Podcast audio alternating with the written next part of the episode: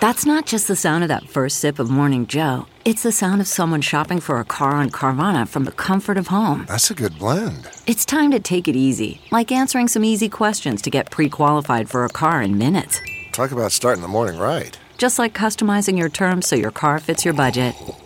Mm-mm-mm. Visit Carvana dot com or download the app to experience car shopping the way it should be. Convenient, comfortable. Ah. Delve into the shadows of the mind with Sleeping Dogs, a gripping murder mystery starring Academy Award winner Russell Crowe. Now available on digital. Crowe portrays an ex-homicide detective unraveling a brutal murder he can't recall. Uncovering secrets from his past, he learns a chilling truth. It's best to let sleeping dogs lie. Visit sleeping dogs movie dot com slash Wondery to watch Sleeping Dogs, now on digital. That's sleeping dogs movie dot com slash Wondery. Fill her up. You're listening to the Gas Digital Network. We need to roll back the state. We spy on all of our own citizens. Our prisons are flooded with nonviolent drug offenders. If you want to know who America's next enemy is, look at who we're funding right now. Every single one of these problems are a result of government being way too big. You're listening to Part of the Problem on the Gas Digital Network. Here's your host, Dave Smith.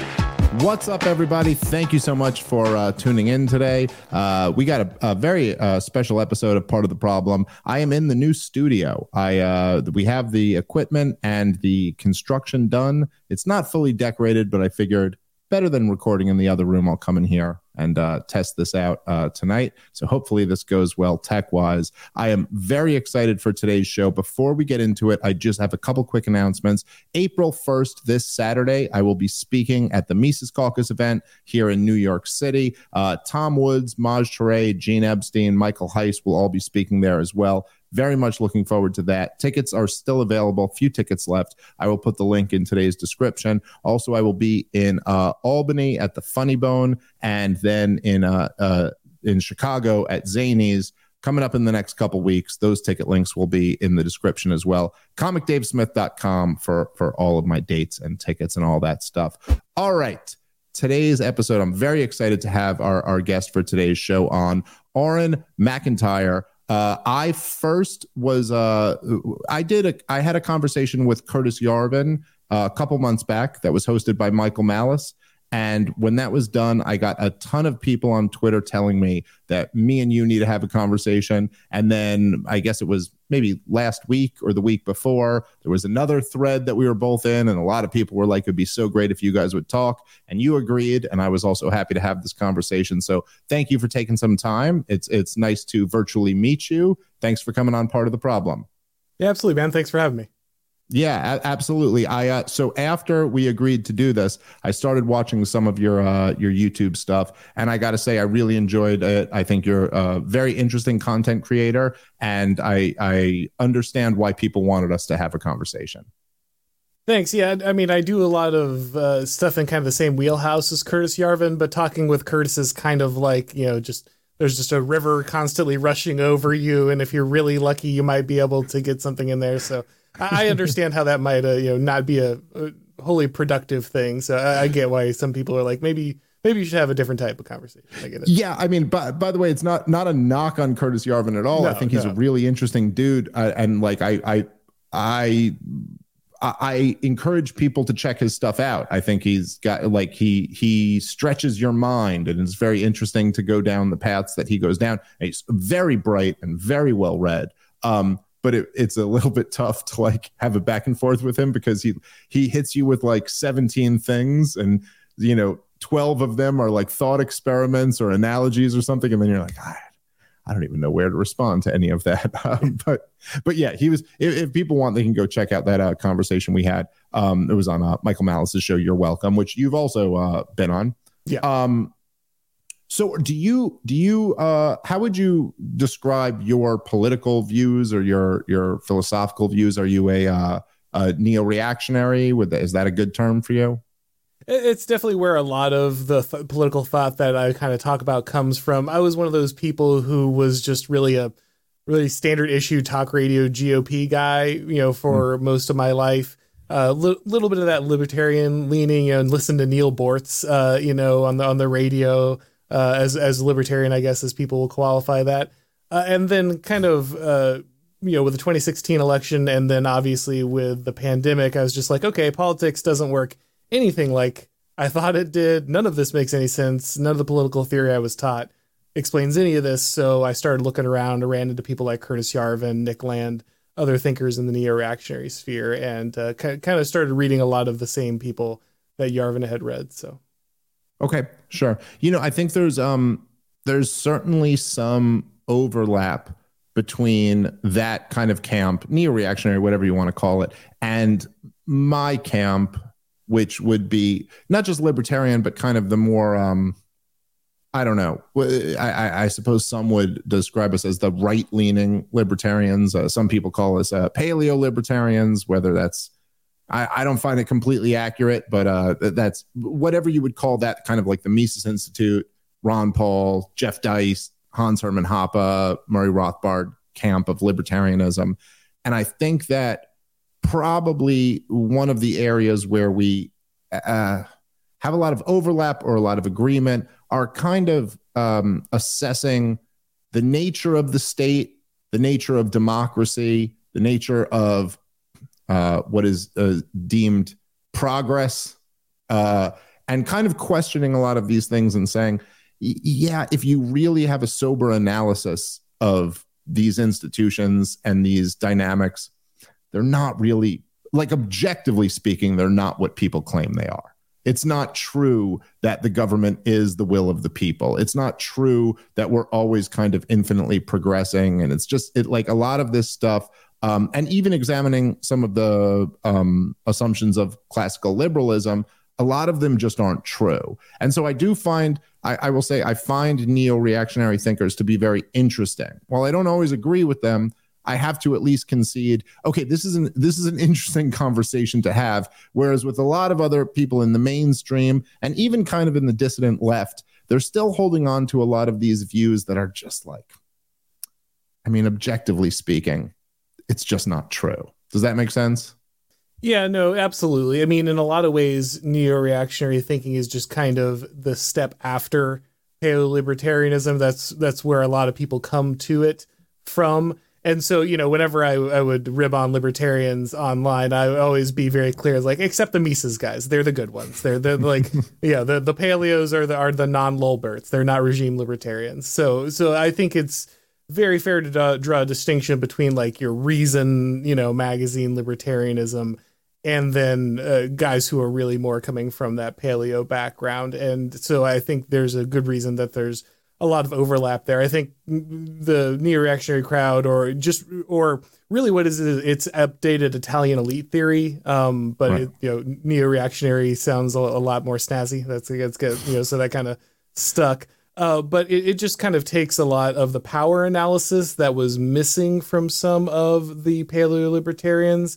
Uh, some of them are good on this, but some of them aren't. And it just kind of applies that and kind of takes it to its next logical step. So I, I think that uh, th- there's more overlap here than a lot of people understand. Yeah. I, okay. I think that's right. And so, and let's get into where there is overlap and where maybe we, we disagree. Um, but so the, the, I think one of the, a, a few areas where we probably agree, where there is overlap, is criticism of, uh, le- as I mentioned, criticism of democracy. Uh, criticism of the um, the the current regime, the idea that we're an improvement over the past in all ways. Certainly, I think there are lots of ways. Um, and I think maybe what it comes down to is the inherent critique of liberalism. And I think that, and when I say liberalism, I don't just mean, you know, what you would think of today as a liberal, but the entire uh, kind of liberal, classical liberal movement into the neoliberal movement. Um, I think it kind of makes sense that there would be a rise in people who are criticizing the entire thing, especially as it's it seems like we might be in the death throes of this entire order. Um, certainly, I, I don't know that we are, but it certainly seems more and more likely that that's where we are today. And so, let me ask you: do you think because maybe this is an area where we have some agreement and some disagreement. Do, do you think, because I've, I've heard this, uh, a lot of people in this camp, of, in the neo-reactionary camp, kind of talk about this stuff. Do you think that um, what we're seeing today is like um, a perversion of liberalism, or is it the logical conclusion of liberalism? I think it's the logical conclusion of liberalism. I think, of course, that if you look at something like the liberalism, the you know the classical liberalism of America's founders, uh, it sure looks radically different, obviously, than what we have today. And I think that the founders, if you read the Federalist Papers, had a much better grasp on maybe some of the limitations of liberalism. They were very skeptical themselves of democracy, even though it's now carried out in their name.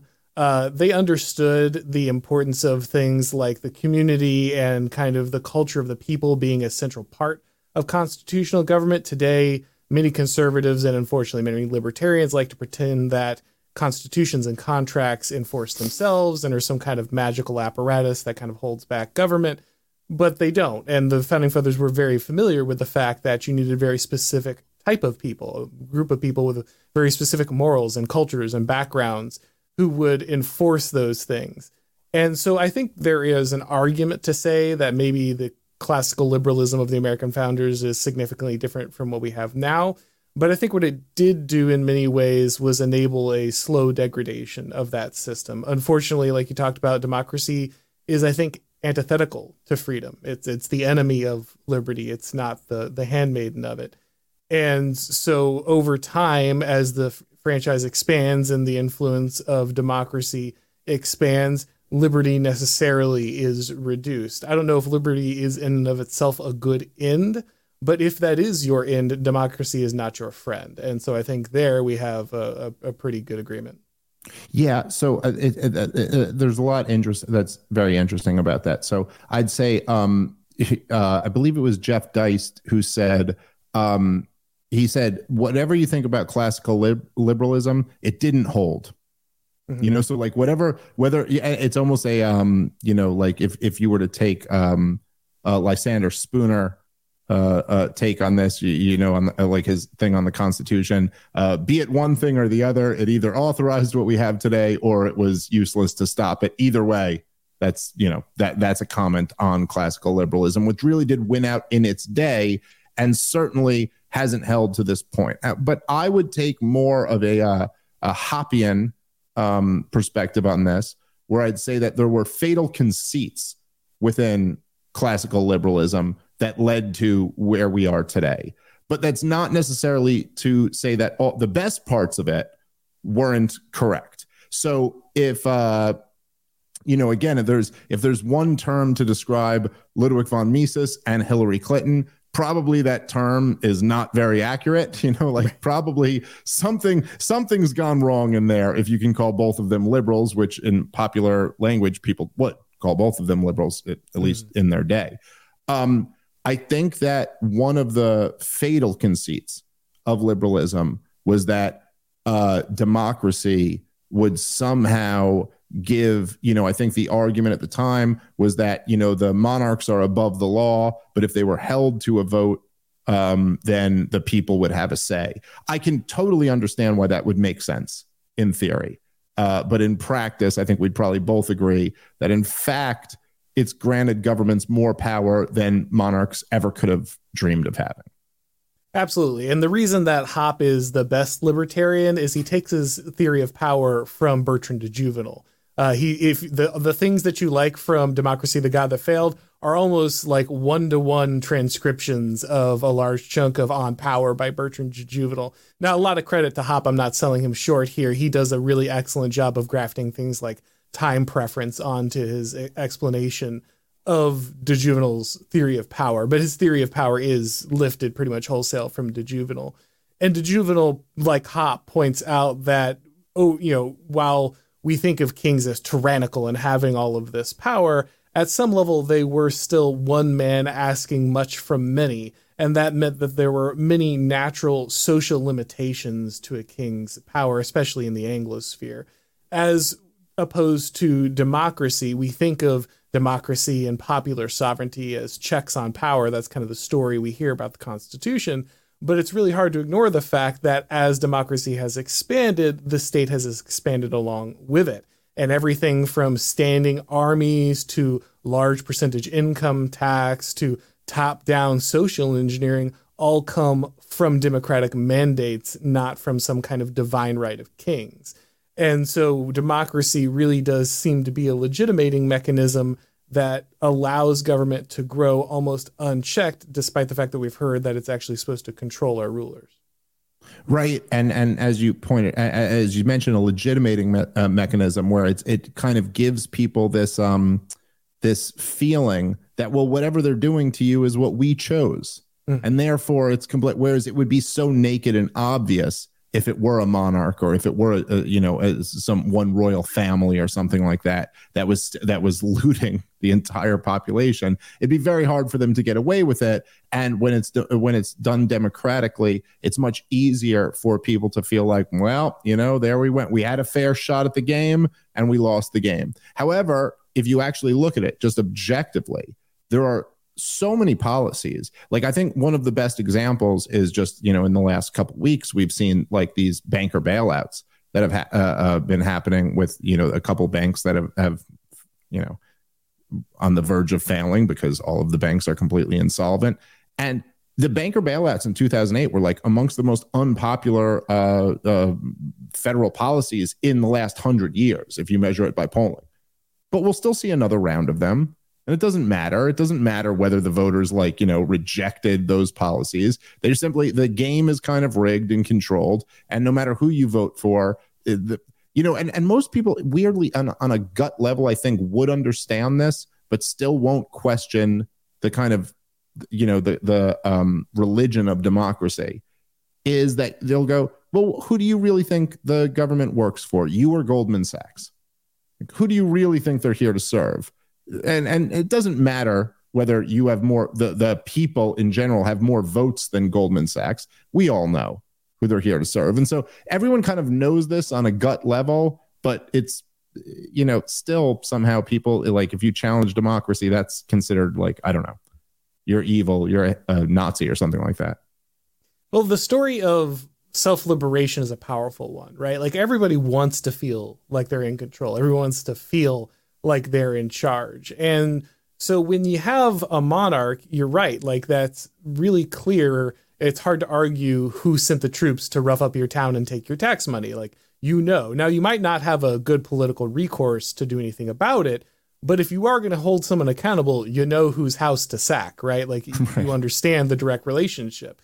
The thing about uh, kind of our democracy is that it creates this distributed oligarchical uh, system where you don't really know who to hold accountable, because there's always, in theory, a political recourse, even though it never happens. And I was red-pilled on this kind of stuff the same way you were. I looked at, uh, in my instance, immigration numbers. You, if you look at how unpopular mass immigration is over the last couple decades, even across parties, to be clear, even the Dem- Democrats, until just about, I think, about a decade ago, really were in majority against mass immigration. So even though both, even though people from both sides, the entire uh, American public really did not want mass immigration, both parties, no matter what they said in public, continued to enable it on every level. And so whether it's bank bailouts or, or immigration or anything else, it's very clear that over time, the, the things driving the decisions of our government are not public opinion. It's our apparatus that manufactures public opinion, not our public opinion that informs our government or apparatus. And so I think that it it's still hard for people to look at that, though, because they're so used to the idea that everyone has agency in a political system. And if you admit that democracy doesn't actually respond to popular sovereignty, then you're also admitting that you don't actually have any control over the government. And I think that's a very odd place for people to put themselves in at this point. Yeah, it, it, I, I think you're right. But at the same time, it does seem like there is kind of um, a big change going on that we're living through, where a lot more people are willing to wake up to these ideas. And I think a lot of that is because, you know, the last few years have been pretty crazy and pretty wild. And it's been obvious to a lot of people that whatever that, that the system isn't working anymore. You know, I think there's I think people are very um people have an unbelievable ability to look the other way, even at corruption, or even at, at um, like uh, to avoid the cognitive dissonance of of things that fly in the face of their narrative while things are working. And once they stop working, then things change. And I kind of think that's the point that we're at now, where it's like, oh yeah, but you know, the problem now is that actually there are there like this whole system has become so corrupt that it can no longer function in the most basic ways. That we're all, we're worried about like supply chains, and we're worried about like whether our kids will have a drastically worse life than we've had. And that's that's to me seems to be in, in a lot of ways that kind of wakes people up more than any of these arguments that me or you might be able to make. It certainly makes them uh, receptive to them once they realize that kind of that miracle of progress is not going to continue forever. Uh, and so I think you're right that as people start running into the fact that they can't get like important products, that things become less available, that they can't get housing or start families, then people start saying, okay, uh, how much better is this than what we had, you know, X number of years ago? Is this, are we really in a situation where we're always progressing? I, I don't think we are. And so uh, you hope that that does bring change. But of course, there are plenty of countries that live in just third world conditions, you know. So uh, while material conditions changing can awaken people to kind of the corruption of their system, that doesn't always necessarily trigger change, though I, I do hope we're not in that situation.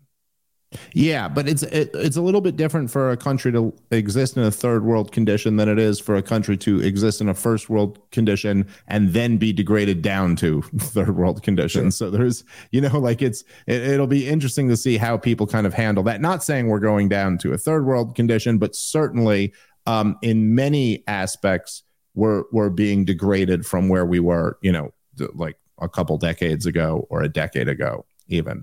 All right, guys, let's take a moment to let you know that today's episode is sponsored by BetterHelp. BetterHelp offers professional counseling done securely online. So if you feel like there's something interfering with your happiness or preventing you from achieving your goals, definitely check out BetterHelp. I will tell you, I'm a big believer in therapy. I've benefited from it. Many people I know have. And whatever you're dealing with, BetterHelp has a wide range of counselors available for you. Plus, BetterHelp is more affordable than traditional counseling. Financial aid is available, and it's easy to get started. Once you sign up, BetterHelp will match you with your own licensed professional therapist who you'll be able to communicate with in under forty-eight hours. This is not a crisis line. It's not self-help. It's professional counseling done securely online. And BetterHelp is committed to facilitating great therapeutic matches, so it's easy and free to switch counselors if you need to. You can send a message to your counselor at any time, and you'll get a timely and thoughtful response. Plus,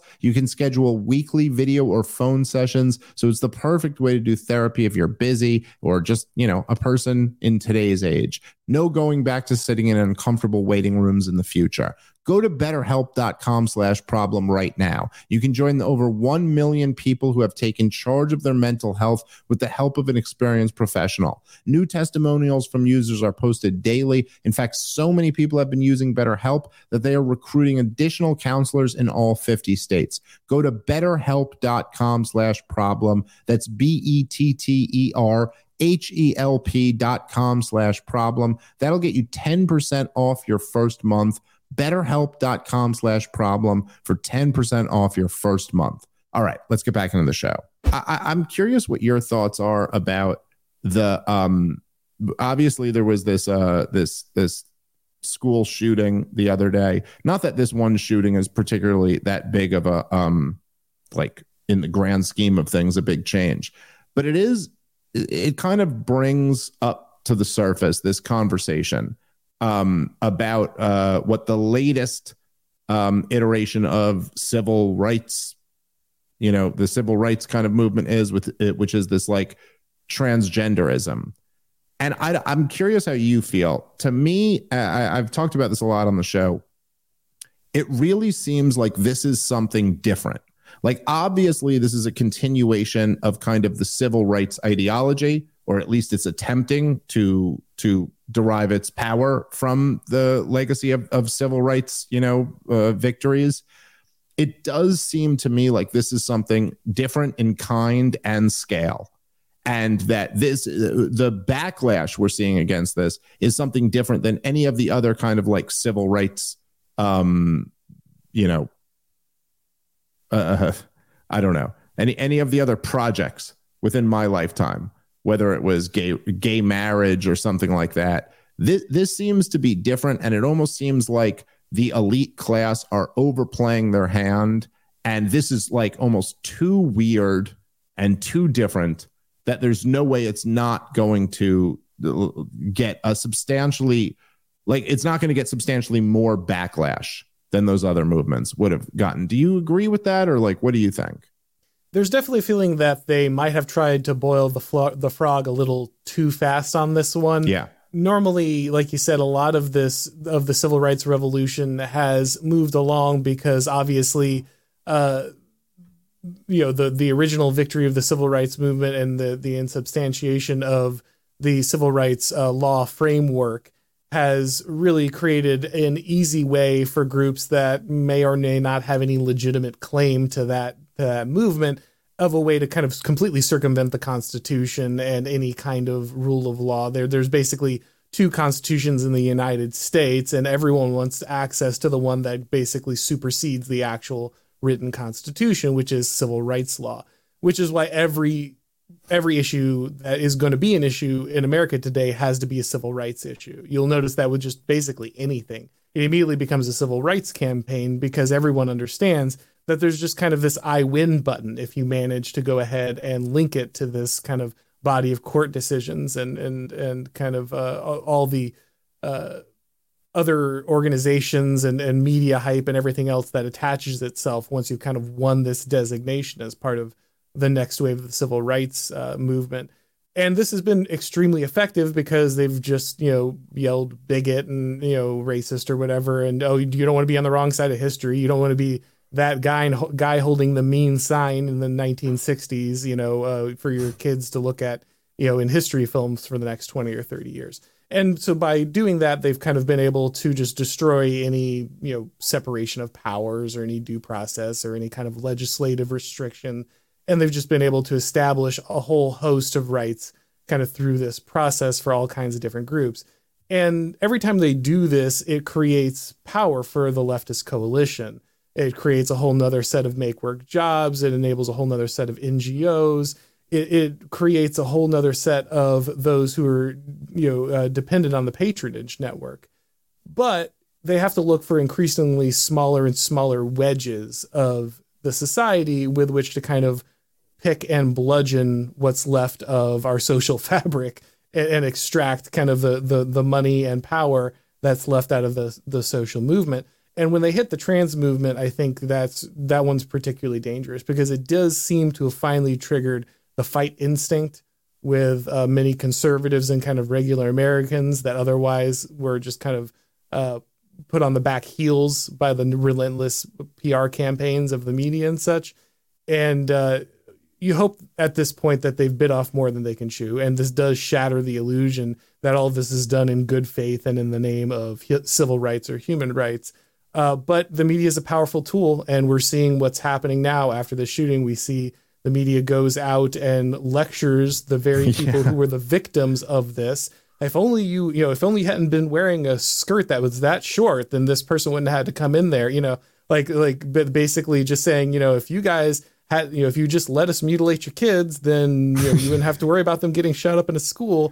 I mean, it's absolutely insane. I don't, I don't mean to literally what the media is doing. Yeah. I don't mean to laugh at that, 'cause it's like, it's, it's really fucked up, but it is hilarious just as yeah. you say it back to me, and it is actually what's happening. It's like, which, holy shit, like that is actually the, the they found a way to go like, oh yeah, so a trans person uh shot up a Christian school. Yeah, you asshole Christians, you really should have let us been be trans with that. Like, it's it's really bananas that that could be the response. And look, I've seen bad takes all around on this, and I do I I don't like. Look, I I think as people who know who listen to the show, I've been critical of a lot of parts of the kind of like trans ideology. I'm not. I think there are sloppy takes where people are like, yes, this proves that trans people are going to go out and shoot everybody up or something like that. And it's like, okay, well, that, not exactly.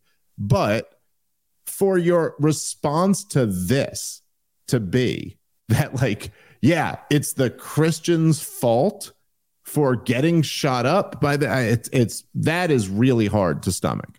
Um, it's what's interesting about kind of this, this latest push. And like you said, they might be boiling the frog a little bit too fast here, is that, look, I'm I'm a hardcore libertarian. I have my issues with, obviously, with like civil rights legislation in general. I believe in property rights. I don't think people should be forced to associate with anyone they don't want to.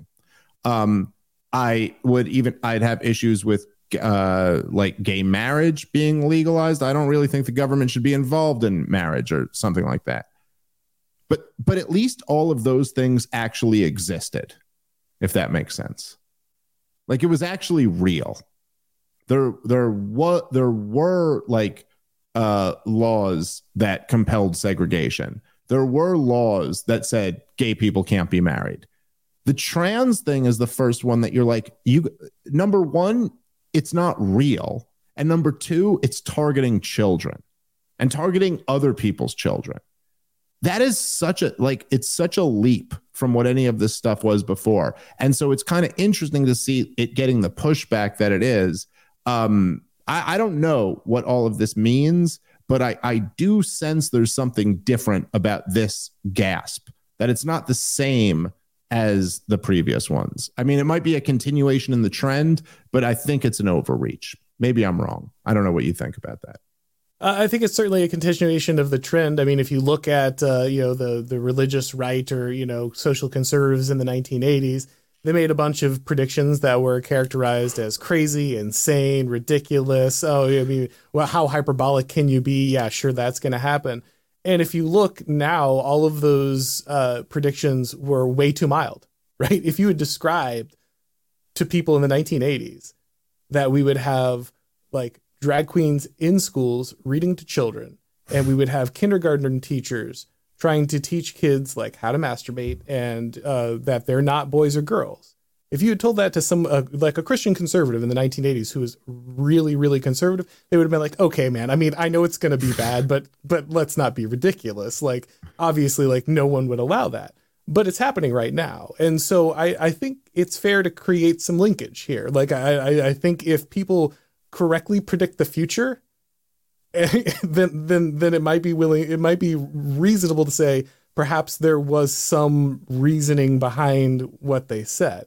But I do think you're right that this is too intense for people. I think this this like we said, this this has triggered something in people who otherwise have just kind of laid down for all of the previous iterations or this, because it really does feel, I think, for a lot of people, that this is kind of the last part of it. And they're right, because the key for any totalitarian state, the total state always wants to destroy families, because yeah. the family yeah. is the last bastion. It's the last place. It's the most natural small community in which the government does not have power.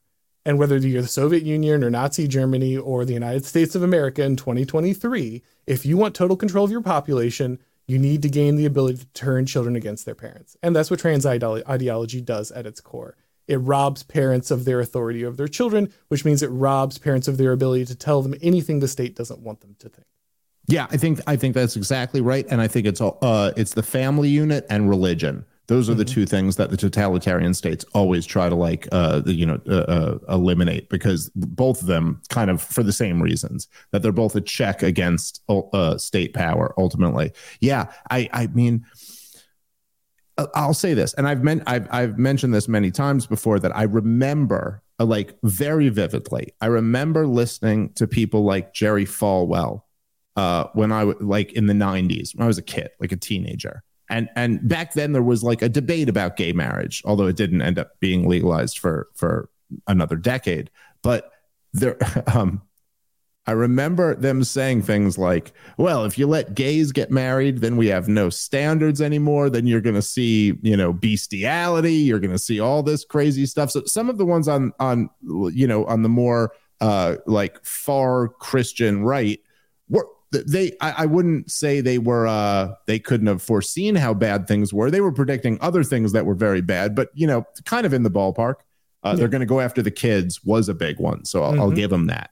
And at the time, I thought it was the dumbest argument I had ever heard. I was like, this is so stupid that anyone would believe that because you let two men get married, that then you're going to see them go after the kids. That in no way logically follows.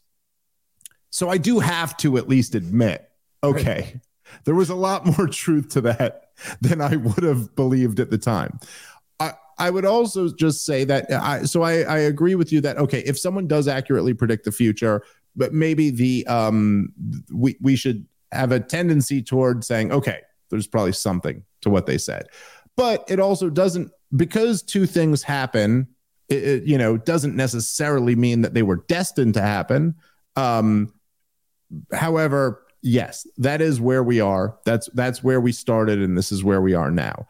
I, I don't know. I think that it's, I, I, I would like to think there it, it it would be possible for there to be a world where, say, g- marriage was privatized, or even gay marriage was legalized, and we didn't have to, like, it wasn't necessary to go in this direction after that.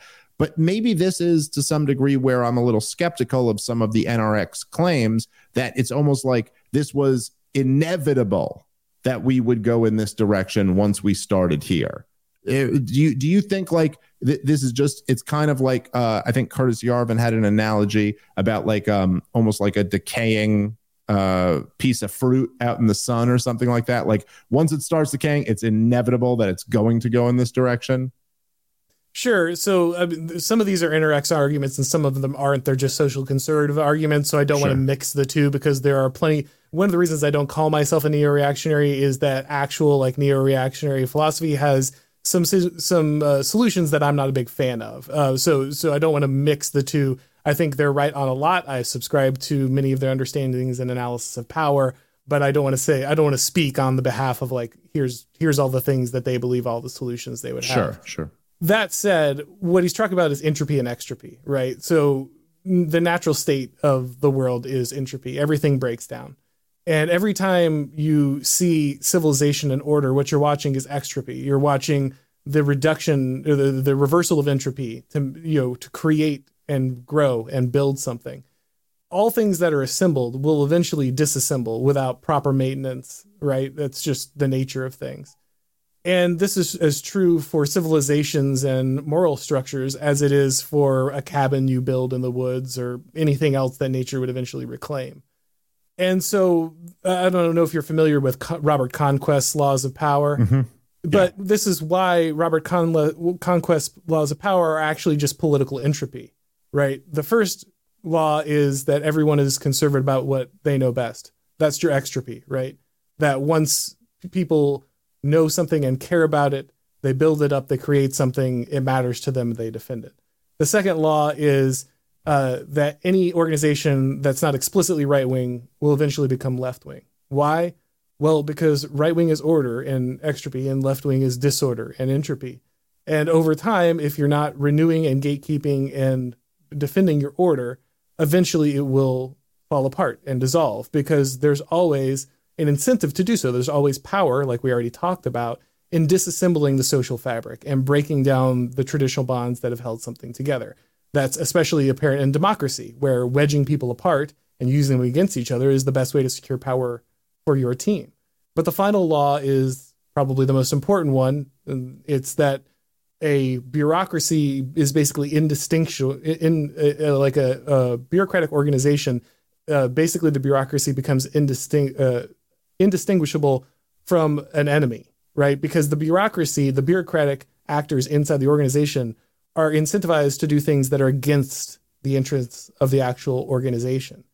And again, we see in democracy that our ruling class is far more interested in making sure that they have an eternal war to fund, you know, defense contractors than they are in, say, defending our southern border, because defending our southern border means the cutting off their cheap labor. And so even if everyone in the United States at some point would have preferred, say, a stronger border and an end to mass immigration as opposed to continually going to war forever overseas for no particular reason, we keep going to war overseas for no particular reason.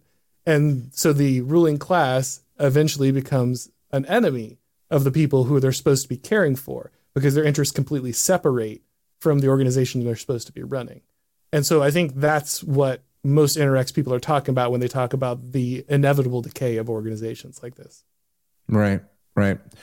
There's something interesting about the fact, and I think it's it's uh, kind of what we're living through in this moment, where the the ruling elite have gotten, there. there is kind of this atrophy, and they have gotten like so unimpressive to a level that's kind of shocking, I think, to a lot of normal people. Whereas, like, you know, even if you were, um, uh, if you were to look at like people who were not, not, I'm not even saying political leaders, although some political leaders as well. Look, it's say Bill Clinton in his prime, you know, in nineteen ninety-two, despite being like a rapist who was friends with Jeffrey Epstein or whatever. But, you know, if you listen to him give a speech, you'd be like, okay, he was kind of an impressive guy.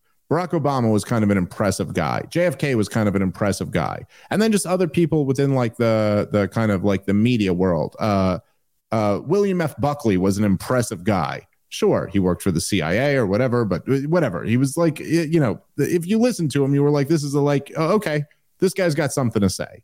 And you see that totally like, d- like degraded today. Like, it's like, whoa. Maxine Waters is supposed to be like Nancy Pelosi. These people are supposed to be the like elites.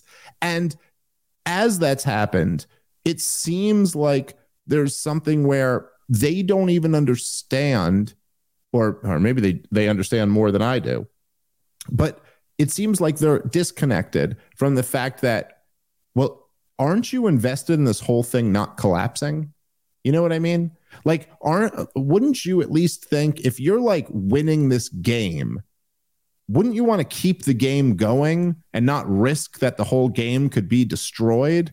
And there seems to be that that's like a very interesting dynamic about today's politics. There seems to be no real um like understanding from, I mean, look, even as they're provoking this uh, conflict with Russia, like you're like, look, don't you guys care about nuclear war? I mean, okay, I understand you don't care about a war in Iraq, but like nukes will take out Washington, D C, you know, like, don't you guys kind of want to try to avoid this? And I'm, I'm constantly blown away by the fact that they would even like be this careless with everything. Like with you're, you're like this, this could actually result in the chessboard being flipped over and you guys losing your whole, you know, like, okay, you're a parasite. You don't want to kill the host, right? Yeah, no, it's it's unfortunately a cycle that every civilization sees. It's not really uh, you know, unique to ours. Decadent elites are kind of the end point of right. almost every civilization. You know, Vilfredo Pareto had something called the the circulation of elites, and basically the idea is that in a healthy society, you would have an elite structure that's not completely open, but is open enough for capable people to kind of rise in there. So when you have smart people, when you have capable people, they're going to be able to elevate themselves in some way. And every civilization had this. Sometimes, you know, you had the, the Roman elites adopting, uh, you know, capable people, or you had, you know, the church or, or d- just different infrastructures. Eventually it became, you know, capitalism and mercantilism that allowed people to kind of be elevated into, into these positions. But you have to have some way for like capable people to come in and kind of renew your elite structure. But today, our elites are closing themselves off as much as possible, right? They're they're literally building like racial quotas and ideological tests into every uh, credentialing institution that allows people to have any kind of position of significance in the United States. And so, unsurprisingly, the people that are now running our society are not, there's no renewal. They're, we're not elevating the best and brightest. We're locking them out of these situations. And the people left there are dumber and worse at their job, but they're also more sure that they deserve it than any other people have ever been, because they, because no one else is allowed to be elevated. There's no competition for, for these spots. They get it just because of their birthright, essentially, or their ability to, to kind of display loyalty to the regime. And anytime you have a, you know, this kind of Leninism where you're taking people who are less uh, capable and using them to replace people who are more capable simply because they are more ideologically aligned or more loyal and, more importantly, more dependent on the regime. uh, then you're always going to have a degradation. And so uh, this is rather unfortunate, but it's also entirely predictable. It's just kind of late stage regime stuff. Yeah, it's it's uh it, it's it'll be interesting to see how late stage we are. Yeah. Exactly. So I guess we'll I guess we're all going to figure that out.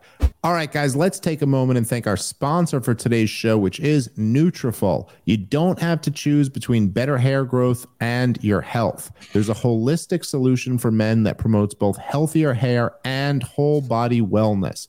Get ahead of thinning hair with Nutrafol's whole body hair approach to hair growth. No drugs, no compromises. Nutrafol is the number one dermatologist recommended hair growth supplement, clinically shown to improve your hair growth thickness and visible scalp coverage. Nutrafol's hair growth nutraceuticals go beyond genetics to multi-target the root causes of thinning, including stress, hormones, nutrition, metabolism, aging, and lifestyle through whole body health.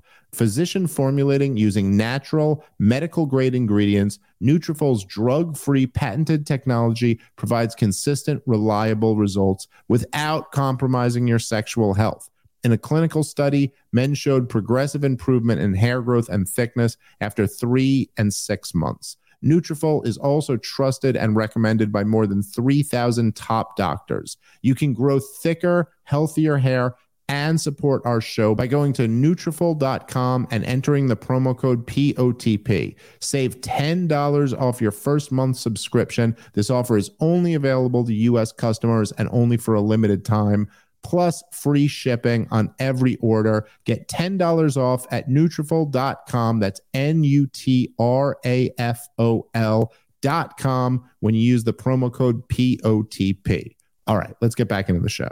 You you had a video that uh, I just checked out the other day that I thought was really interesting about, um, I think it was something, I, I can't remember the title, but it was something about uh, neoconservatives.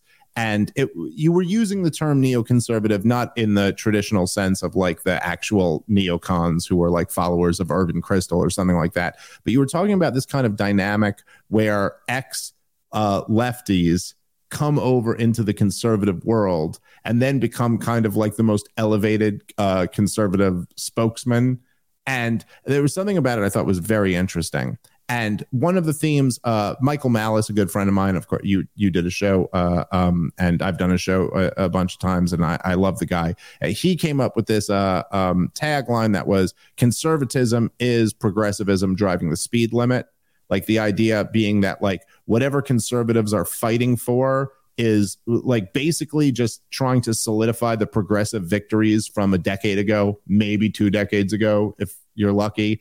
And you kind of talked about this dynamic, and I think this is this is part of this whole process of how things keep moving left and keep degrading more and more, that so often you have these people who are like completely with the program up until last a minute ago, and then they come over and go, whoa, whoa, whoa, guys, this last inch is completely unacceptable. And then that becomes like the new leaders. And it, it was a very interesting way because, of course, if people don't know, the neoconservatives, the, the real original neoconservatives, were all like Trotskyite leftists, yeah, who then came over and decided, hey, wait, you know, that's not quite enough. And they kept a whole bunch of their Trotskyite tendencies, but with the American flag wrapped around it or whatever. And I was thinking about this. So I watched that video the other day, and then I happened to see uh, there was a tweet by uh, Cenk Uygur. I'm sure you know who he is from the Young Turks. And he was talking about how, like, I don't know, whatever the latest thing is, that it's it's not right to blame all white people for so-and-so. And it was just so interesting to see that you're like, I, I just watched your video on that. And I was like, yep, there you go. That's exactly the, the thing. It's like, okay, you're supposed to be now the great, like, you know, I don't know. And and then you see people on the right going, yeah, okay, thank you, Cenk, for your good take for once. And I just did my last episode. I was uh, talking about Piers Morgan, who... uh was just, I mean, the guy is awful on every issue when it matters. I mean, he was, he at one point, I think he once advocated that people should be jailed for using the N-word. He wanted guns rounded up after every mass shooting. He was saying that people who didn't get the vaccine should like not have full rights. He is currently advocating full total war on behalf of, you know, the Donbass region being ruled by Kiev rather than Moscow. But he will have a dude in a dress on his show and say, I think that's a dude. And so that's enough for like a lot of like, you know, people, conservative types to go like, all right, he's really, he's fighting for us. And there's almost like, it, it, there's this dynamic where as the left gets crazier and crazier and crazier, if anyone will even stand up to the latest sliver of crazy, they become almost like lionized on the right wing. And then you're like, oh, but you can just see in the bigger picture, you can see what's happening here. It's just the ratchet effect. Like, oh, okay. So we're just going to keep moving it over and over and over and then celebrating these people. And I don't, I don't know exactly what the solution to that is, but I, I was saying like, hey, stop celebrating these guys. Stop celebrating the people who are just standing up to the latest iteration of insanity. Yeah, it's, you know, the conservative hero Ronald Reagan has a famous quote, I didn't leave the left, the left left me. And no one ever seems to kind of evaluate what that really means. It means right. that Ronald Reagan had the same views that, or at least thought he had pretty much the same views as a lion of the right in the nineteen eighties as he had as a liberal younger in his life. So that meant that the left had moved so far that he no, was no longer located there, but it also meant the right had moved so far that he was now located yeah. inside the right. And this happens so often for, again, people like you're talking about, uh, Chink's uh, kind of Robin to his Batman, uh, uh, Anna Kasparian, you know, came out and said, uh, like, women are actually women. Like she she did the the J K Rowling thing. And, uh, you know, of course, she immediately, you know, now we have the young turfs, you know, they're they're they're going to be uh, hunted down for this. But, you know, you see people look at someone like J K Rowling and they're like, oh, look, she stood up to wokeness. And, uh, oh, aren't you glad you're on our side now? And she's like, no, I hate you.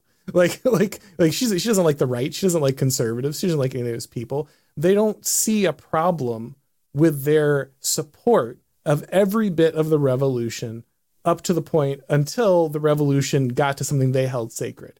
And then all of a sudden, the revolution's a problem. And they find themselves, you know, with a strange new respect from the right.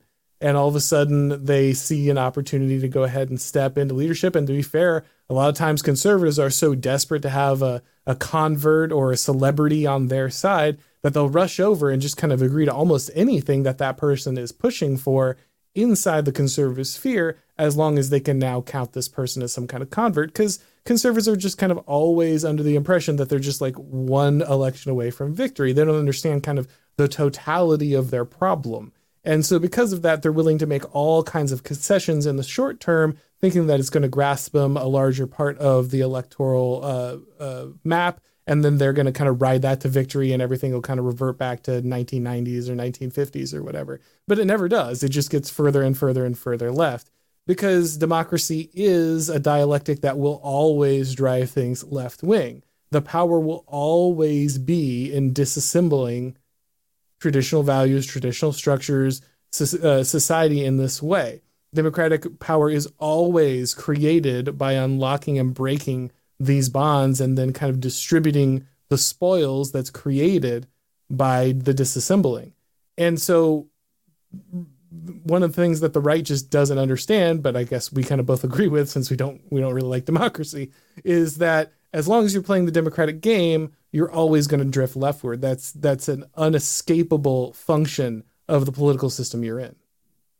Yeah, well, I think certainly you're you're always going to drift in a direction of what of what is what the best way for the powerful to pull the wool over the eyes of the masses. And whatever that is going to be is going to be where you're going to continue to go. And it's interesting to see, like, you know, I, re- I remember I did this episode years ago. I think it was like in two thousand seventeen or maybe two thousand eighteen or something like that, um, where uh, Ben Shapiro had given a speech on the, the like what he called the alt-right. Um, he was talking about like Nick Fuentes and uh, Owen Benjamin, and uh, two people I've I've had on the show uh, several times.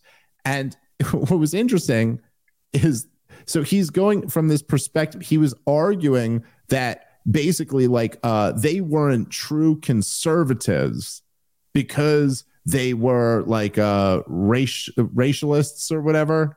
and you're like, oh, the racism is just something that true conservatives can't stand with. Now, however you feel about Owen Benjamin or Nick Fuentes or Ben Shapiro, it's just such a bizarre argument to make. Like, he's like, I am a religious constitutionalist conservative, and I am just outraged by this like racialism. And you're like, well, okay, but you know, like what, so what are you saying? So you're like, you're this hardcore conservative and you want to take it all the way back to what, the eighties? Like, e- even at your most like radical, you're saying, and by the way, I'm not a racialist and I don't uh, like, uh, you know, subscribe to any of that, but it's just, I can still recognize that you go, what the game here is that you just accept everything that conservatives would have been against. And so in your example of Ronald Reagan, I mean, he was like, well, I'm an F D R Democrat, and the, you know, the Democrats left me. I didn't leave them.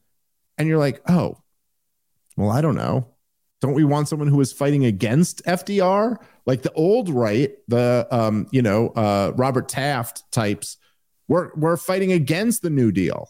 So now you're throwing all them under the bus. That's now outside of the Overton window. That's not acceptable anymore. And now you're going, well, obviously we all agree that, you know, F D R's was, the New Deal was correct. No one's fighting against Social Security. And then, of course, Reagan wasn't talking about like abolishing Medicare or Medicaid or anything like that. It's like, no, no, no, no, no. But we're trying to cut back. And, and even today you see it where, you know, Um, I, I mean, there's cultural issues, of course, as well. But even like Obamacare, the idea of fighting against that, that's over. That's completely over. No Republicans trying to go back to that. That was not that long ago. I know it seems crazy long ago. It's not that long ago that this was a crazy fight between like the conservatives and the progressives.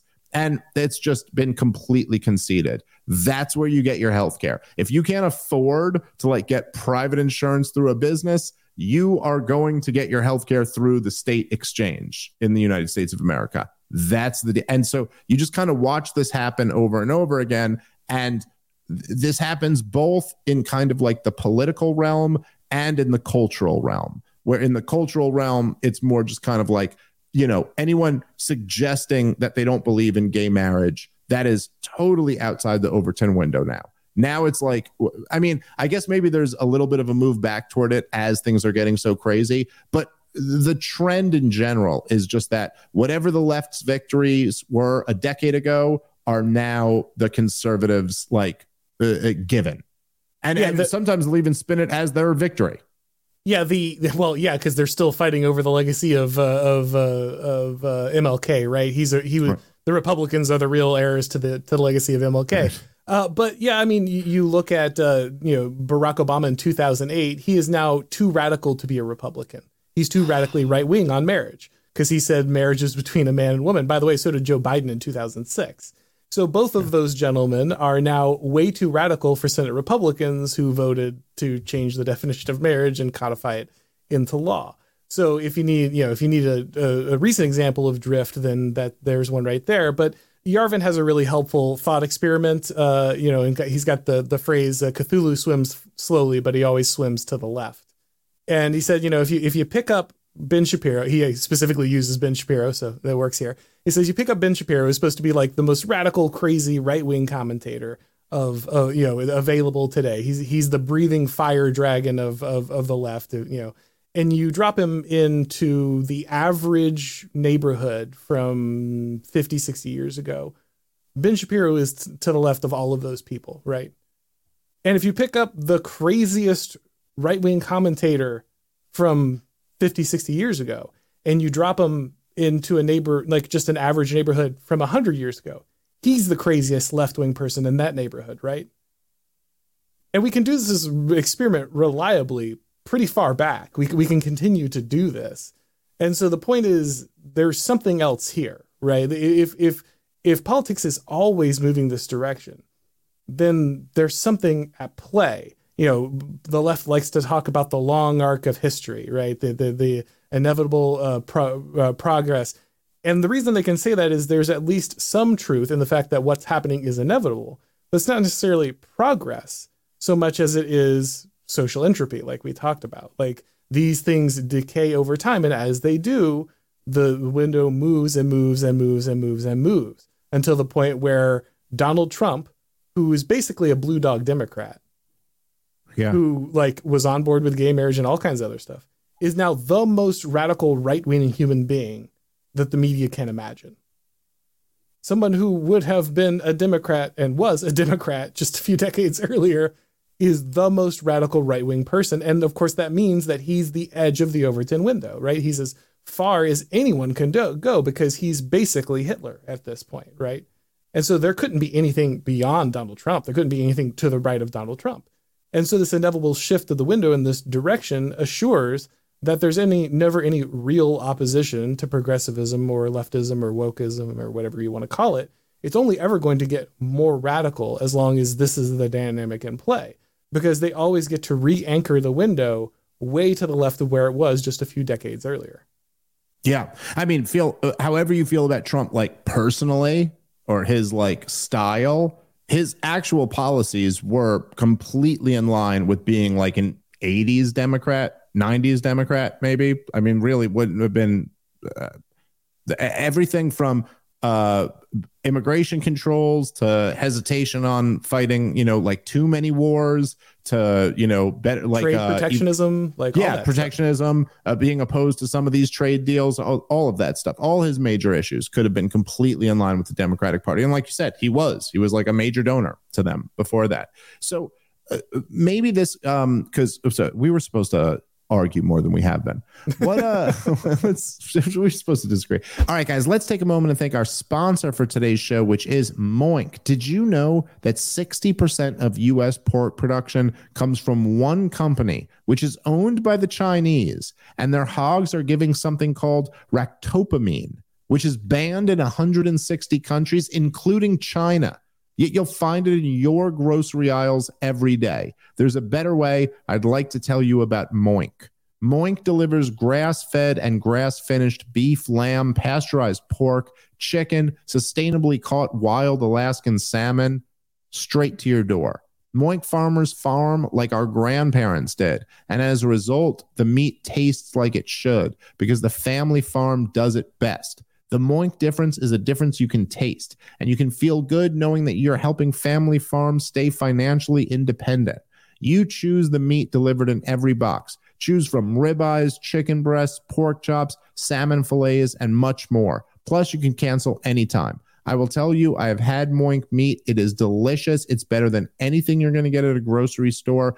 Go check it out. Jamie Siminoff, who is the founder of Ring Doorbell, jumped at the chance to invest in Moink, and you'll understand why. You can keep American farmers going and enjoy the best meat you're ever going to taste by going to moinkbox dot com slash P O T P. And right now, if you go there, listeners of this show will get free bacon in your first box. It's the best bacon you'll ever taste for a limited time only. That's moinkbox dot com slash P O T P. That's M O I N K B O X dot com slash P O T P. moinkbox dot com slash P O T P. Free bacon in your first box. Go check it out. You will not regret it. Let's get back into the show. This was one thing I did kind of disagree with you about that I, I want to dive into a little bit more. Because I saw one of your uh, one of one of the videos of yours that I watched recently, which I did like the video, but I disagreed with some of what you were saying. But it was something like they won't stop targeting your kids. If you remember the one that I'm sure. talking about, yeah. I'll put your YouTube uh, uh, link in the description of the episode so people can go check all of uh, your stuff out. But so it seemed to me like one of your um, like uh, um. views of why the the conservatives keep losing to the left was almost like that they had accepted libertarianism too much. That they it's kind of like uh, those uh, the ones who uh, just want to be left alone are always going to lose to the ones who want to win, and that the conservative movement had just kind of accepted this idea that we can't use government against our our enemies. Am I getting that wrong, or what? What exactly? No, were, that's were a, that's essentially that? right. Like you, I mean, that's that's one of many reasons. Uh, and of course, be, as we've already discussed, we'll have to be careful about how we define libertarianism, because whenever someone, for instance, jumps into the comments and says, you and Dave Smith have to debate because you just disagree so much, what they're saying is like, because I'm making fun of Beltway libertarians, I'm just saying the same thing. I would really, I'm just going to, I'm going to make a short plea to you and all the Mises guys. Just change the name to something else. Like if it, like you said, if Hillary Clinton is a libertarian and Bill Maher is a libertarian and Greg Gutfeld is a libertarian and Mises is a libertarian, the word just doesn't mean anything. I don't call myself a conservative. Well, hold on, but Greg, Greg Gutfeld's all right. But those other ones, yeah. But, but, well, you, but I'm not saying he's not. What I'm saying is if all of these people wear the same moniker, then something is wrong with the moniker, right? And and and so uh, I, I just, uh, I understand the attachment to it. I get it. It's it's our word, right? We we own it, right? I, I understand why you would want to hold on to it. But I'd like, for, like I said, even though I was a, a conservative for most of my life, and I don't call myself a conservative because I don't think that I hold to the values of the nineteen nineties G O P or the political orthodoxy of the nineteen nineties G O P. And the word is so useless at this point, I think we need a new one. That was what my latest piece was about uh, over at The Blaze, was conservatism's dead and we need a new thing. We got to build a new thing. That doesn't mean I'm refuting all of the things about conservatism. There's still right. principles of it that I hold dear. But the term has become useless in the popular culture, and I think we need something else. I think the same is true of libertarians. It's not that there isn't truth in parts of libertarianism. It's not that specifically the Mises Caucus doesn't have something valuable to say. But the term itself is just, it's owned by four hundred pound fat guys dancing in their underwear and talking about the age of consent. It just is. Like, and well, that's what, see, okay, that's what people think of when they think about libertarianism. Uh, well, see, I don't know if that's exactly true. See, okay, so it, in general, like, look, there is there's there's some truth to the fact that, like, okay, sometimes a term becomes so useless that you just have to abandon it. But also sometimes the linguistic battle is important, and you can't. And this is, by the way, I think part of how the left wins at everything is they take over these terms oh, uh, over and over. And if you keep ceding ground, you're always like giving them kind of the win. So. I, I will say liberal, I think, is dead. I will abandon liberal, even oh, though there's good. like there's there's like, OK, Mises called himself a liberal, but I'm going to give up on the term because at this point in the popular, you know, like mind, it's just it means nothing like what Mises was talking about. Libertarian, I got to say, I think a lot more people think Ron Paul than think that fat dancing naked guy who was an embarrassment. And I think that it's kind of like almost what's going on in the Republican Party, where the neocons have been completely beat down and the kind of like populist, uh, more Trump supporters are winning. And it even right now, if you look at the polls, it's like it's DeSantis and Trump and no, Nikki Haley's at like one percent. Like no one's supporting this kind of like that vision, even though if you look at the think tank power or something like that, the neocons are wrecking you know, the the populists, like, but the but amongst the base, there's just way more support for this kind of new Trumpian direction. I think that's also true within the libertarian movement.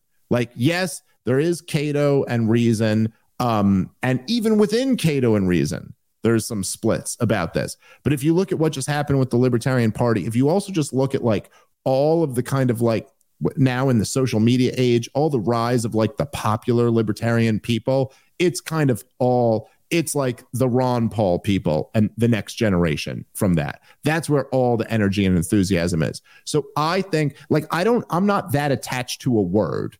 You know what I mean? Like, I would just, if if we were beaten and they had ninety percent of it and we had ten, I'd go, all right, we got to come up with a new word. Um, but I feel like we got ninety and they got ten. So I'm like, you know what? I think we should keep this word. But regardless of that, semantics aside, if you're just like, uh, if if your criticism is of the regime libertarians or something like that, fine.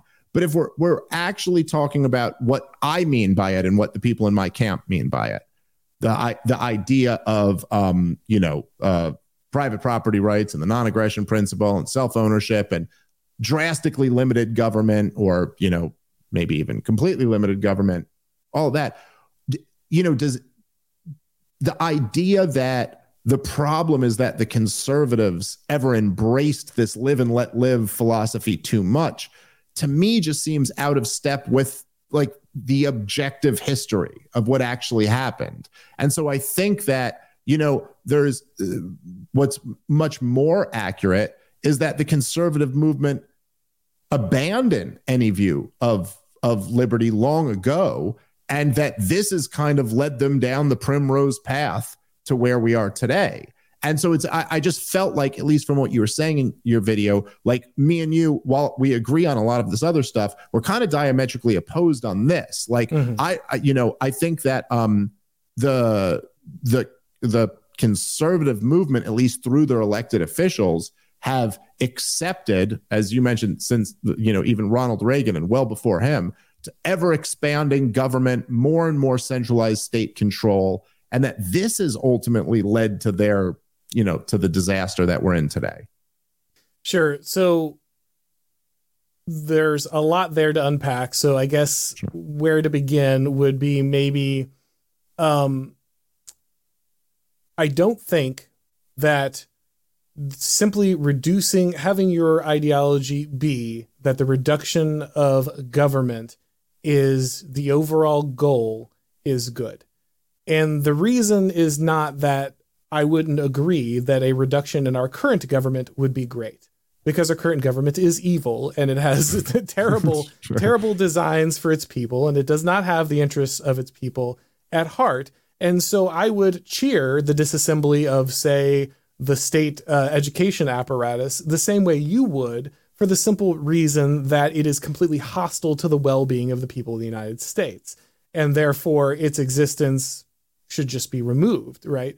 Um, but I don't think that that's a workable framework for all interactions with the state, because the state is arguably the second most enduring uh, pheno- phenomenon in social organization. The state will always exist once society generates itself beyond a certain level of complexity. And so the only question then becomes not, does the state exist, but to what good does the state exist? To what ends does it exist? To what, who does it serve? And, and the answer will always initially be the good of the rulers. This is something that de Jouvenel points out when he's talking about uh, the king. The king always starts as a bandit. He always starts as a parasite. He always starts as a thief upon the people he rules. But just as, you know, uh, as uh, Hoppe later kind of takes from de Jouvenel, the king eventually realizes that, you know, if he's got this stock of people and they're his private property and he's going to pass them down to his descendants, it would be far better if these people were living in good conditions and had a better life and were more productive, so that when he passed them on to his, you know, heirs, they would receive a better product. And so even in kind of governance, personal property, be it human or otherwise, proves to be a better organizing thing than, say, a distributed network of understanding of small uh, ownership, that is democracy, in which it just makes sense to eat everything you can while you can, because some other guy's eventually going to be in charge. And so if the state is an unavoidable part of human existence, then the real question is, what's the best thing for it to do? And while I would prefer the influence of government to be relatively small, because I think that does protect the other spheres of social influence, like religion and others that are essential for flourishing, I think that having a blanket policy of the government always being small is a problem. Because, for instance, conservatives were taught that we might have neutral institutions, that something like a school could just teach reading, writing, and arithmetic, and didn't have to get into any of that messy cultural stuff. And then kids could make those own their own decisions based on the influence of their family. But what we quickly discover is that when conservatives abandon the culture war and abandon what's being taught in schools, the government doesn't get smaller. The schools don't get smaller. The influence of the government ideology doesn't get smaller. There's just nothing to contest it anymore, because the state continues to exist.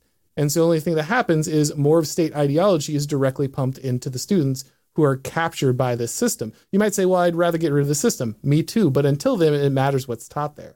Yeah, well, okay, but I agree with that. Like, so I don't disagree with you that as long as the system's there, I'd rather it teach something good. Like, yes, I'd I'd rather the I, I mean, I'd rather the like public schools teach how great a nuclear family is, as long if they're going to exist, rather than teach how evil a nuclear family is, right? But I right. guess what I disagree with is I don't think that conservatives actually abandon the culture war any more than I think that they abandon the democratic war.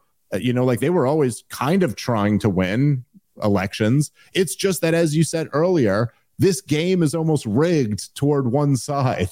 And so no matter how much you fight it, it's going to keep going. And so again, my, my thing that, um, and again, I like, I agree with you on a lot of the stuff you're saying, but I guess if there's one thing I'd want to like, like kind of leave you with, and, and I want you to leave me with stuff too, but yeah. I, I would say that it was almost like I took in that video, like it was almost like you were saying that, well, the Republicans accepted so long ago. And I heard Michael Knowles say this on Timcast a, a while back that really this just makes me want to like argue so much with this, that the idea is that at some point the libertarians convinced conservatives, like it's almost like they bought into this libertarian ideology. And whether you're talking about Cato or some other libertarians or whoever, the ideology that we just can't even fight this battle. It's almost like we have to let, you know, we can't use government against our enemies. And so we're going to stop doing that. And then that led for this fertile ground to the left to come in and say, well, no one else is going to use the government. We'll use the government.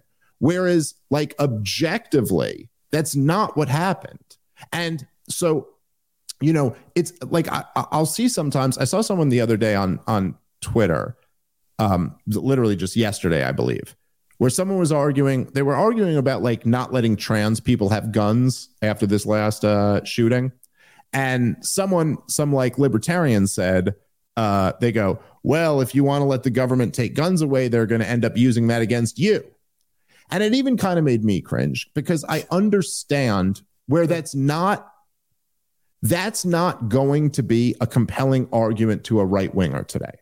Today in two thousand twenty-three, it's not going to be compelling to tell a right winger, well, you know, if you support some government policy, it could be used against you because it's like, I don't know, it's already being used against you. Like, right. What do you, you know what I mean? Like, oh, oh, okay. Oh, I might set a precedent that the government could be a bunch of left wingers who hate right wingers. So like, I get that.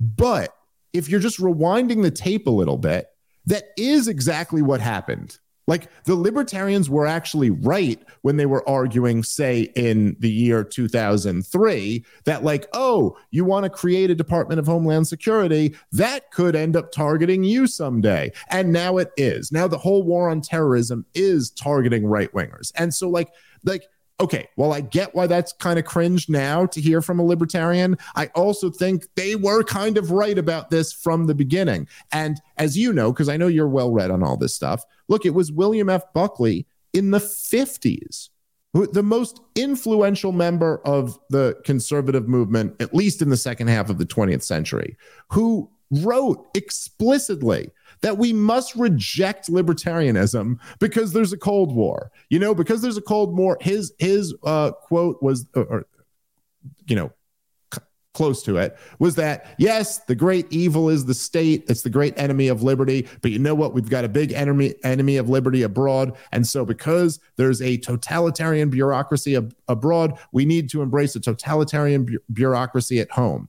And so I guess my where I disagree with some of the N R X thinkers is that I think that really the problem, although there were fatal conceits in classical liberalism, and although there, you know, like I'll fully acknowledge that, and there were just like flaws, things that were not correct that they they believed in. Um, I really think the fate, like where things really got off the rails, was the um, for the civil rights kind of like movement from the progressives and the conceit of conservatives to say, we're going to support big government from here on forward for X Y Z justification. That was always kind of, you know, also backed up by money interests. Also, Bill Buckley was a C I A guy, you know, all of that, but that it wasn't like this adherence to libertarian principles. And in fact, at every step of the way, you can see where they're abandoning it. And the conservative movement would have been so much better off if they had been listening to like Ron Paul and people like that the whole time. So I, I don't know. That's a little bit, I've been rambling a bit, but any anything you want to say to that? No, I, I think there are plenty of fair points there. You're absolutely right that the libertarians were right about, you know, the Patriot Act and, and the security state apparatus. Uh, I guess here's the issue. Um, one, there are still people in the conservative movement arguing exactly the same thing that you just said they're not arguing. Like literally to this day, even with all the evidence in front of us, there are still people in the conservative movement, guys like David French, who who are like, you can't do this or it'll violate viewpoint neutrality. You can't ban Drag Queen Story Hour. And this guy is not a libertarian, right?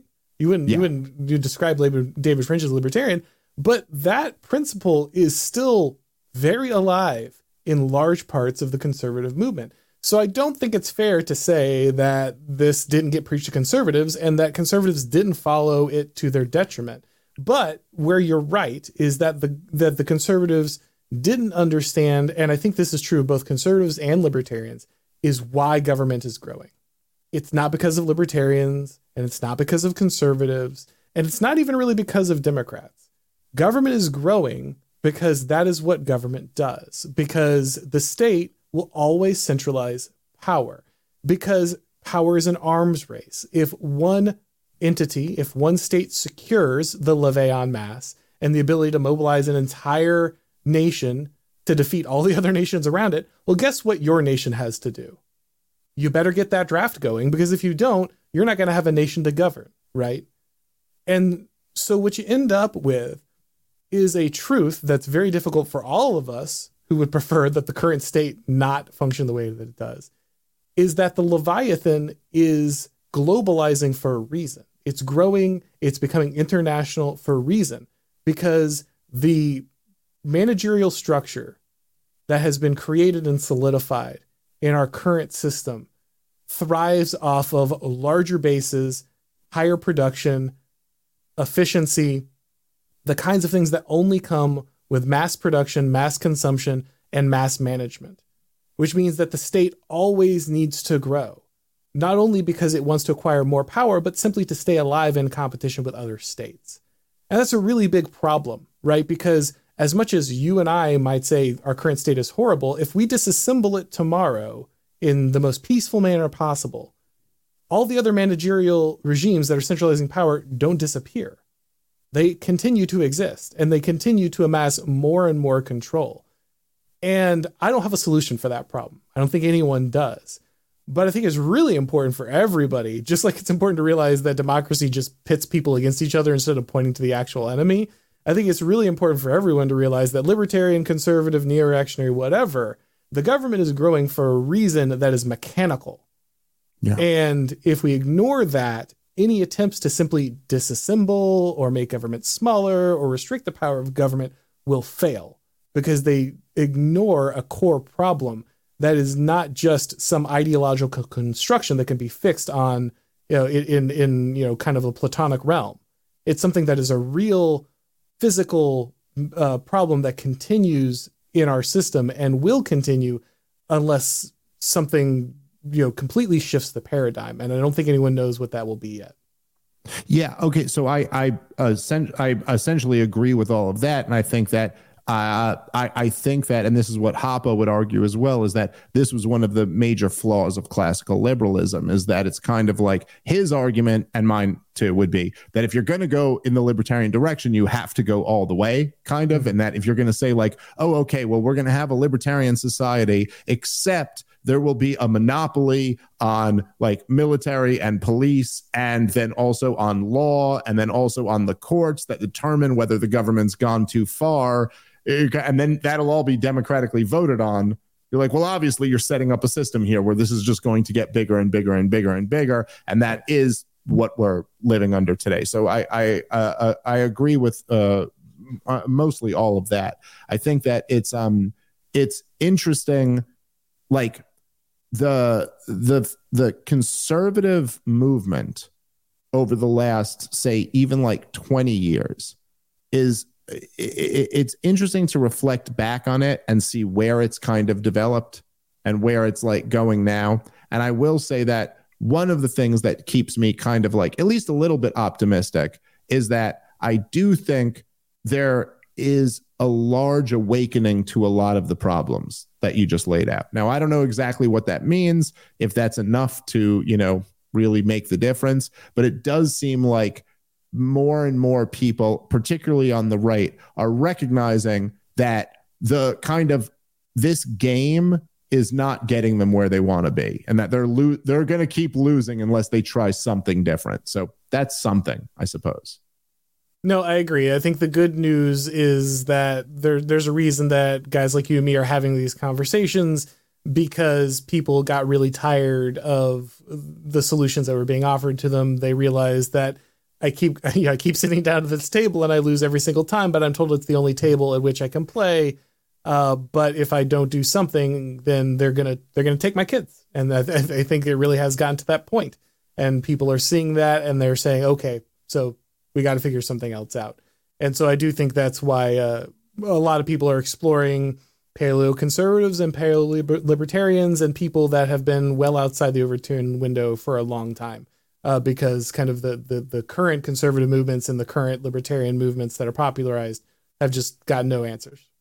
Yeah. And, and look, I mean, it's been, I, you know, I talk about this a lot. It's like a major theme on my show, but if you look at like, um, you know, major things that, you know, things like the war in Iraq, or the, um, you know, the the financial crisis in two thousand eight, or Obama saying, if you like your healthcare, you can keep your healthcare. And, you know, there's these major policy disasters that are sold off lies. And there, uh, people do it, you know, it, like immediately you may not see exactly what the re- response is. But if you look at it, say like ten years after all those things, you go, oh, there was a big... this actually had a big impact. If you look at kind of like just the twenty-first century, say those things I mentioned, the rise of wokeism, then you see Donald Trump get elected and you're like, okay, there was kind of a reaction to this. And it took a little while to realize exactly what that reaction would be. But man, over the last three years, this COVID stuff where it really touched regular Americans' lives. And now to see kind of like Joe Biden being the president and just how transparently just ridiculous it is that we're we have to pretend that this old senile guy is even like up to the task. And there's just a lot of things going on that you're like, wow, I wonder where all of this is going to go in the next few years. And I don't exactly know, but um, but it'll be interesting to see. Yeah, you, you do feel like kind of the narrative machine is winding down. Things are kind of getting brittle. Um, the, the regime had kind of has to flex hard power more often than it used to, because yeah. it's kind of lost its ability to manipulate people's opinions and understanding of the political process. And uh, that, that certainly brings us to a far more interesting scenario uh, than existed before. Yeah. And there's something that um, I know I've talked about this with uh, Jeff Deist a lot. I just got his book um, today and I haven't even started reading it yet. It literally just arrived, but I'm very excited to read this and, and look into it. But one of the things, and I think this is a theme of his book that he talks about, is, um, politics dropping the pretense, you know, and, and I think that's something that's really big about the moment we're living through, where it would seem that in the past there was at least like, okay, so from like the, from the, I don't know, the standard Orthodox point of view, you know, it would be something like, well, government is, you know, of the people and by the people, and people, uh, liberals or left liberals, you know, tend to, th- their argument would be like, well, government's supposed to be kind of the referee in the game, the neutral arbiter. That would, you know, t- traditionally that would kind of be the argument. And uh, what libertarians and kind of reactionary right wingers have in common is that we recognize that, like, no, that's objectively false. Like, right. What the government is, is an instrument of force that rules over its subjugated people. Now, what the difference between libertarians and the like right wingers might be that, you know, libertarians are like, well, that's why we have to abolish it, which it, according to the right wingers, might make us kind of left wingers. But we might say like, OK, well, we have to abolish it. And then the right wingers might say, well, no, that's why we have to use it, or it's inevitable, or something like you that. You can't abolish it. That's that's the yeah. But, but sure. Yeah, well, maybe right. that's that's, that's the right wing position. Fine. That. Yeah. Sure. But at least we're both acknowledging it is what it is. You right. know, like whether we agree with that or not, it seems like we're almost the only ones in town who are both agreeing that, okay, but we can both see that this is what it is. Like the government is not in the role of like um, just making sure all the big banks are being honest. Right. They're in the game of like helping out other big banks. Right. So like at least we kind of recognize that. But it seems like the the way this game is played is that the government always tried to keep this pretense going that no, no, we're just the new neutral arbiters. And they would always be trying to convince people on both sides or all sides that like, oh, what are you talking about? Come back to us. Don't be a crazy conspiracy theorist. Come back here. You know, if there was an election that one large swath of the American people believed was stolen, they'd be trying to convince them that, no, it wasn't stolen. But now it seems like that they've almost given up on their ability to do that. And they're going like, well, if you believe it's stolen, you're a terrorist. Yeah. And we want to lock you in jail. And it's almost like they've given up on this, even like attempt to bring the Trump voters back into the fold. And I do, I oscillate back and forth between whether I'm like, oh, that's kind of good because they know they can't win these people back over. Or I'm like, oh, that's completely terrifying because what are they going to do to these people if they think they can't bring them back over? I don't know whether that's a white pill or a black pill, but that's kind of what I've been uh, thinking about a lot lately. Yeah, it, it really doesn't matter if you're an accelerationist or not. Acceleration happens, right? So that that's kind of the, the thing. But right. y- yeah, no, I mean, the, you know, Gaetano Mosca had this idea called a political formula, and it's just the idea that every ruling elite needs to have a story, a narrative to justify their power, because we're always going to have a ruling yeah. elite. They're always going to exist. And so the question is, you know, how do they justify their, you know, place in the system? And ideally, you have a political formula that everyone kind of benefits from. You know, the ruling elite have their interests aligned with the interest of the people, and the flourishing of the people also grows the, you know, the well-being of the elite, and every kind, everyone kind of benefits from this. And so when that's happening, no one really took takes a hard look at the political formula because, like you said uh, previously, you know, you're doing well, they're doing well, everyone's doing well, so we don't need to really look terribly hard at our justification for why the system is the way it is because everyone's winning. So why check under the hood? But when you end up in this situation where the elites clearly aren't operating in the benefit of the people and at the expense directly thereof, it starts to drain, strain the political formula. And Mosca said, eventually, if you have a political formula that's completely cynical, where just no one believes it and everyone just kind of echoes it because they have to, because otherwise the state will just kind of, you know, drop them into a dark pit somewhere, then you get incredibly brittle regimes, and that's when things start to kind of break down. Um, and so I think you're right that we're seeing this kind of end of the political formula, and that's a scary place to be because it's like, okay, well, everyone was just pretending this was okay because we were winning, and now we're losing, and everyone realizes it's not okay anymore, but no one knows what to kind of do from this point out because it seems like the ruling elites are just going with, well, keep, you know, keep repeating the the line or otherwise, you know, you're in serious trouble. And so uh, I think everyone is kind of up in the air in this moment trying to figure out what that means going forward. Yeah, yeah, I think that's exactly right. And by the way, your your point about how there will always be ruling elites, I would say, and I'll, I'll we'll, let's close on this because we got to wrap up. But uh, there's the, my favorite Tucker Carlson quote that he ever said, and I bet you know uh, what I'm what I'm going to say already because this was really going around a lot. But he goes, um, there was someone called him a populist, and he said, "I'm not a populist. I'm an elitist. I just believe in impressive elites." Yeah.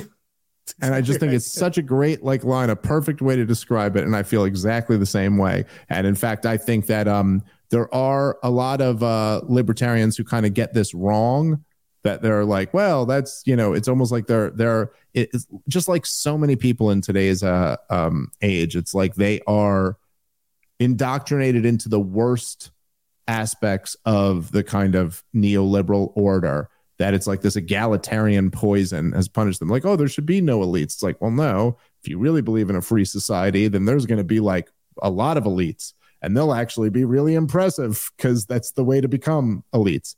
Unfortunately, we have very unimpressive elites. Um, Auron, I really enjoyed this conversation, man. We got to do this again sometime. Anything you want to close on or let people know? Any any thought about uh, anything you want to say, and then let people know where they can find your stuff? No, man, I, I think we, you know, I really enjoyed the conversation. Uh, you know, like you said, we didn't disagree enough. I'm sure we'll hear. Uh, we you yeah, should have disagreed before. You didn't, you didn't. You didn't argue at all. I was looking for the knockdown drag out, but uh, but yeah, like I said, I, I think it's one of those things that on Twitter is really hard to communicate. It's hard to get the nuance across.